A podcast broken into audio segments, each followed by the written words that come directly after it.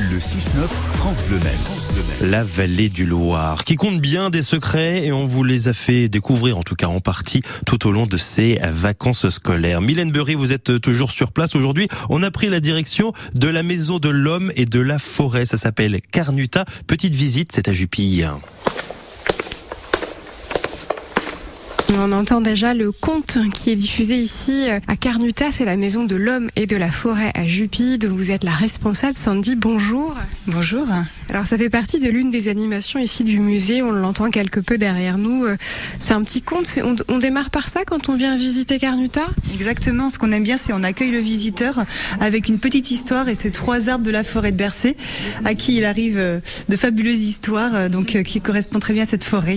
Alors ensuite on rentre dans un univers avec euh, eh bien pas mal de, petits bruits euh, d'oiseaux. Il y a, c'est très interactif. Je vois des écrans. Il y a beaucoup de choses à toucher, à découvrir pour porter, c'est indiqué, des différents regards sur la forêt. En effet, c'est vrai que le, musée, on essaye de, partir bah, d'un arbre qui pousse jusqu'à sa transformation en objet. Donc on va passer par différentes étapes. Euh, on va voir un petit peu tout l'écosystème de la forêt, donc les animaux, mais aussi voilà bah, différentes essences d'arbres, puisque en forêt de Bercé, on retrouve des chênes, on retrouve des hêtres, puis aussi des résineux.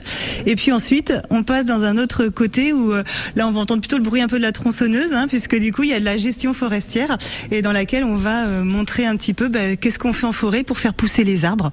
Et puis ensuite, bah, voilà, un petit coup de tronçonneuse parce qu'il en faut. Et puis on passe direction euh, les métiers du bois. Donc qu'est-ce qu'on va faire avec avec les arbres, les transformer bah, en tonneaux, alors en sabots autrefois ou en charpente. Voilà, de multiples activités et à faire voilà de façon sensorielle.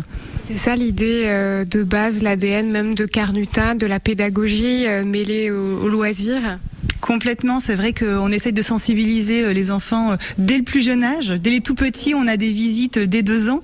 Euh, exactement. Euh, le musée des tout petits ou l'atelier des tout petits euh, qu'on retrouve à chaque vacances scolaires. Et ça permet bah, de les sensibiliser un petit peu au monde de la nature, à la protection de l'environnement. Et voilà, ça, ça fonctionne très bien. Et puis bah, les petits emmènent les plus grands.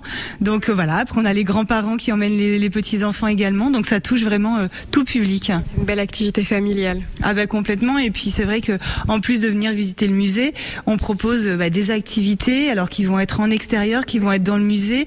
Donc euh, voilà, ceux qui veulent en savoir un petit peu plus, découvrir le monde de la forêt, mais la de façon des fois très ludique. On va aller faire des cabanes, euh, on va aller faire du land art, et puis à la fois on peut rencontrer euh, un forestier euh, de l'Office national des forêts qui va parler de son métier, qui va parler de la gestion. Donc vraiment, il y en a vraiment pour tous les goûts. Faut réserver parce que voilà, on est toujours un nombre raisonnable pour que la visite soit le plus confortable et le plus agréable possible. www.carnuta.fr. Merci beaucoup Sandy. Ah ben merci à vous. Et n'hésitez pas à aller sur francebleu.fr pour découvrir, redécouvrir toutes nos balades en Vallée du Loir. Merci beaucoup Mylène Burry.